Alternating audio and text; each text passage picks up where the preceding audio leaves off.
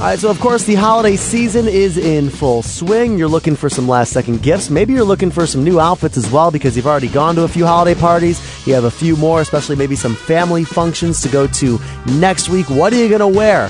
That's where TrendHungry.com's Jesse Haliva comes in. Trend Hungry Tuesday on Ralphie Tonight. Hi, Jesse. Hi, Ralphie. All right, so what are we chatting about this week in regards to holiday attire? Like you said, tis the season for festive holiday fashion. That's what celebs are wearing. Beyonce stepped out in New York City looking decorated like a Christmas tree.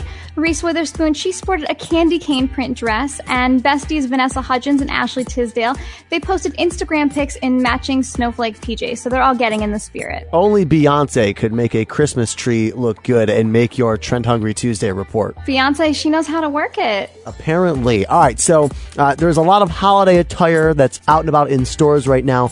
Uh, let me ask you this, Jesse. Is any of it already starting to be discounted yet or now? Um, of course, some stores are starting to discount things, and of course, a lot of things are starting to sell out. So you don't want to wait too long on this trend. For this one, I'm heading to H&M. They have this Happy and Merry campaign going on that Katy Perry stars in. It's a holiday collection that has lots of festive and affordable fashions, like a holiday sweater for under 20 bucks. Love that. That's perfect because maybe you get two or three wears out of it, save it till next year. But regardless, at least you're not emptying the bank on it, right? Exactly. And order now, and you'll have it in time for Christmas. Even better. We'll link you up with more TrendHungry.com, Ralphie Tonight blog. Trend Hungry Tuesday, Jesse Haliva. Thanks for the 411. Thanks, Ralphie. Happy holidays.